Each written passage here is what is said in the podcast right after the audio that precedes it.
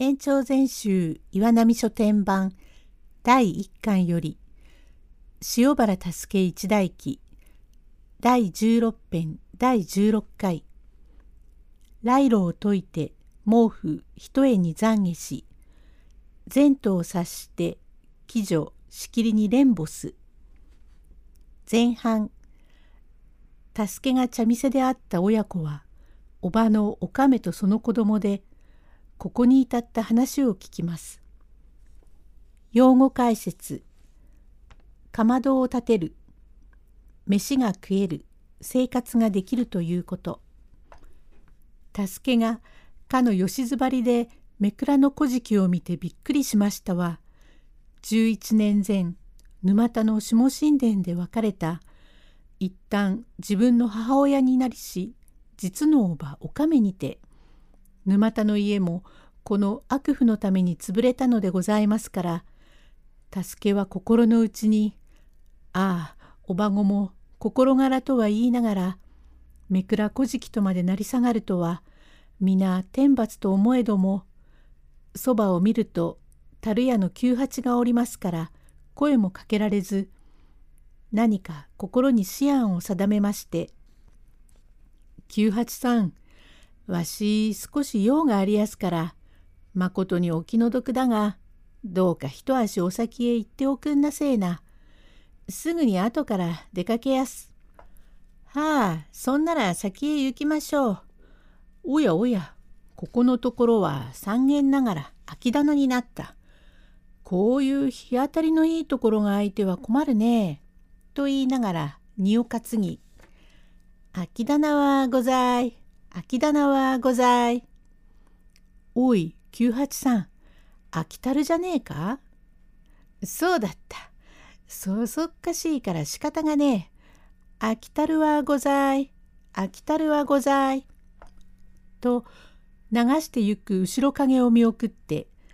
助けは右の汚いお亀の手を取って、おばさん、固形家計なよ。はい、どなた様でございますか？ありがとう存じます。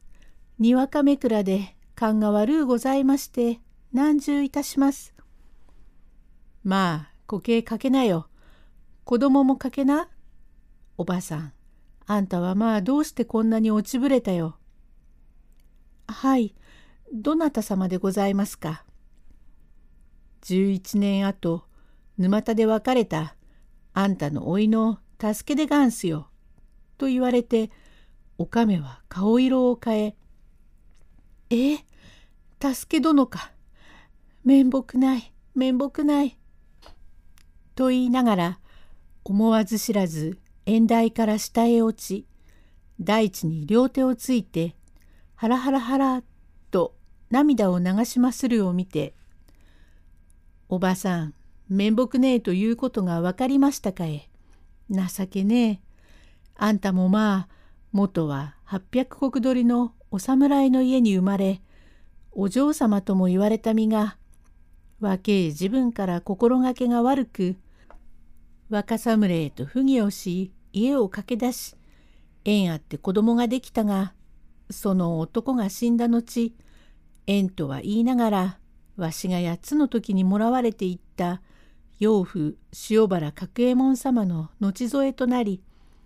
仮にも一旦親子となるうちにとっさまがふと江戸から連れて戻ったお前の実の娘おえをとっさまが血筋のいとこ同士ゆえ夫婦にしたらむつましかろう。こんなめでてえことはねえって死ぬる今はに枕元でおえと婚礼の杯をしたに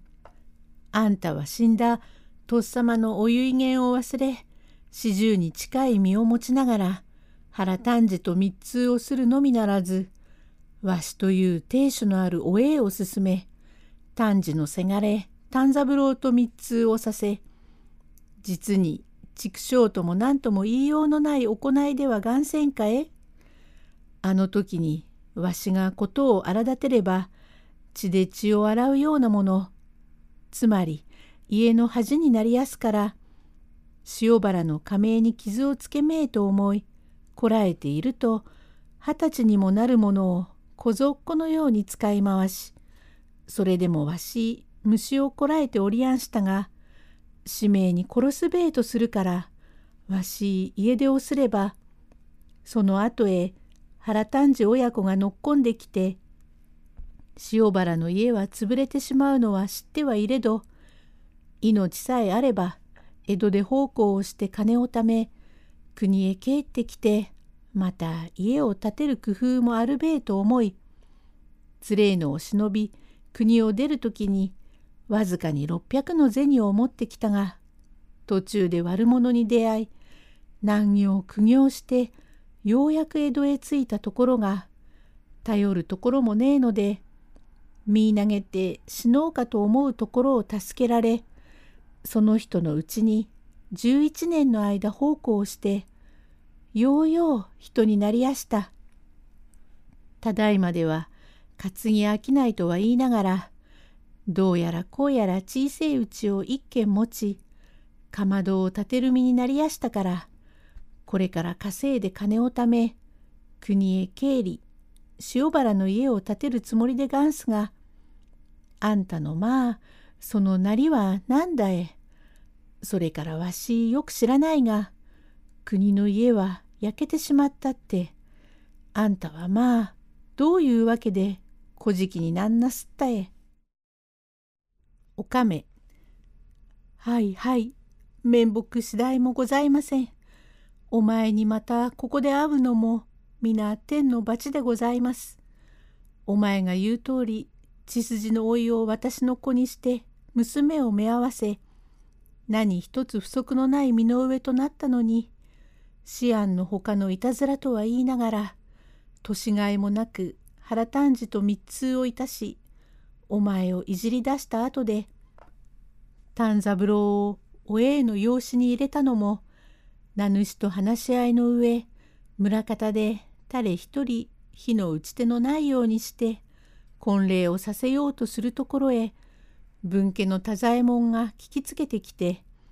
大変に立腹し掛け合いを始め大間違いができ丹三郎は若気の至りで腹立ちのまま五八を切り殺し太左衛門も切ってしまうと言って追いかけてゆくと飼い馬が馬小屋から飛び出して丹三郎に噛みつきおえも丹三郎の様子を案じてそこへ行くところを馬が噛みつき両人とも馬に噛み殺されお前の敵を馬が撃ったようなもので今考えれば天罰とは言いながら恐ろしいことだと思っております。すると太左衛門が逃げて触れたと見えて村方の百姓が大勢集まり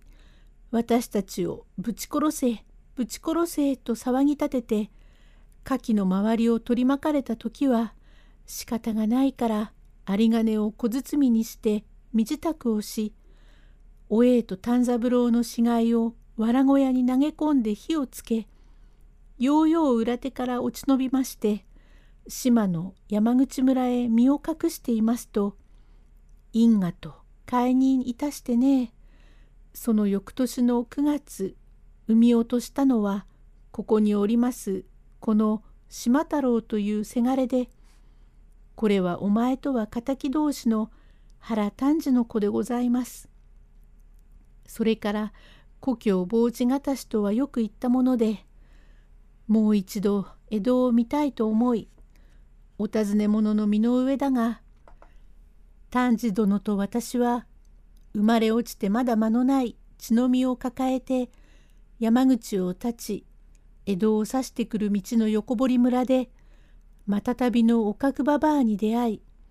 そのうちに泊まったのが運の月道連れの小平という悪者が丹治を切り殺しました。もっとも丹治もおかくばばあと同類の煮助とを殺しましたからその暇に私は死に物狂いどうかして落ち延びようと思いましたが小平のために吾妻川の深いところに蹴落とされすでに私もこの子も助かりようのないところへ北向村の百姓清左衛門という人が通りかかり助けてくれましたところ縁あってその家にずるずるべったり連れ子をして後添えになっていますうちに清左衛門は3年後に亡くなりましたゆえそのせがれが桐生から帰ってきましたところ私の心がけが悪いところからついに離縁となりこの子と一緒に追い出されよんどころなくまた島の山口へ参り実は湯葉のまかない女をしていますとおととしからの眼病で去年の暮れあたりからぱったりと見えなくなり勘が悪いものですからまかないどころじゃありませんゆえ出て行け出て行けといじめられましても泣きついておりましたが仕方がありませんからこの子を連れこの7月下旬から江戸へ出てきます道々も小じきをしながらのことゆえ道もはかどらず野州寺へ回りようようのことで江戸へ来ましたもひょっとしたらお姉様にお目にかかることもあろうかと思い参りましたがおとといから何も食べず私はいといませんがこの子がいかにも不憫でございます。私は心柄でございますが親の因果が子に報い何も知らぬこの子がいかにも不憫でございます。見る影もないこんななりでお前さんに会い実に面目次第もないことでこういう身の上になりますのも助けさん皆お前の罰だ。私は今初めて気がつきました。目が覚めました。面目ない。どうぞ堪忍しておくんなさい。許しておくんなさいよ。助け。おめえまあ許してくれ堪忍してくれと言うが物の利合をよく考えてみなせえ。人というものは息ある者のの司といってこのくれいな自由自在な働きをする者はねえのだ。向こうへ行きてえと思えば自然と向こうへ歩いて行かれ寝たけりゃ横になり食いたけりゃ茶碗と箸を持ってまんまをかっこむようにこしらえてあって肩があるから木口があるから食うように備わっている人の体だからただよく働いて天道にかけず骨を折ってさえいれば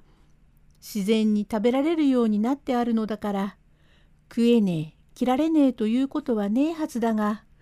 そこがそれ情欲に迷って思うまま欲しいままにむさぼり憎いのかわいいの妬みだのそねみだの偽りひがみだのなどとあだならぬ人をあだにして末には我から我が身を捨てるようなことになり路頭に迷う人も世間にはいけいことあるがたとえいっぺん悪いことをしたって改心するときはすぐに善人だからあんた全くわしが罰だった。わしにすまないと心づいたらばわし助けてあげやしょう。だが死んだ親父の異兵に対してもすまねえからうちの引きをまたがせることはできねえ。義理だから裏の空き棚へ入れておき食い物だけは日々送ってくれべ。えそれからこの子がもうちっと訳がわかるようになったらおらうちに引き取り真の他人と思い奉公においてそろばんや手習いぐれいはわしが仕込んで食い方のつくように工夫してやんべえがあんたわしを追いだの命のせがれだのという心を出してはすまないよ。おばともおいとも思わず真の他人と思っていなければ国の親父のおい兵に呈してすまないよ。ええかえ？おかめ。それじゃあ敵同士のこの短児の子をお前は特進の上で目をかけて育てておくんなさるか？まことにありがとう存じます。どうぞ助けておくんなさい。と両手を合わせ助けに向かい神か仏のようにひたすら拝みまするを見て「そんなに心配しなさるなどのようにもしてやるから」と助けは茶代を払いかの汚い見る影もないお亀の手を引いて炭の荷を担いで帰りましたが下月のことでございますから人通りもめったにはありませんから誰も知るものはありません。後半へ続く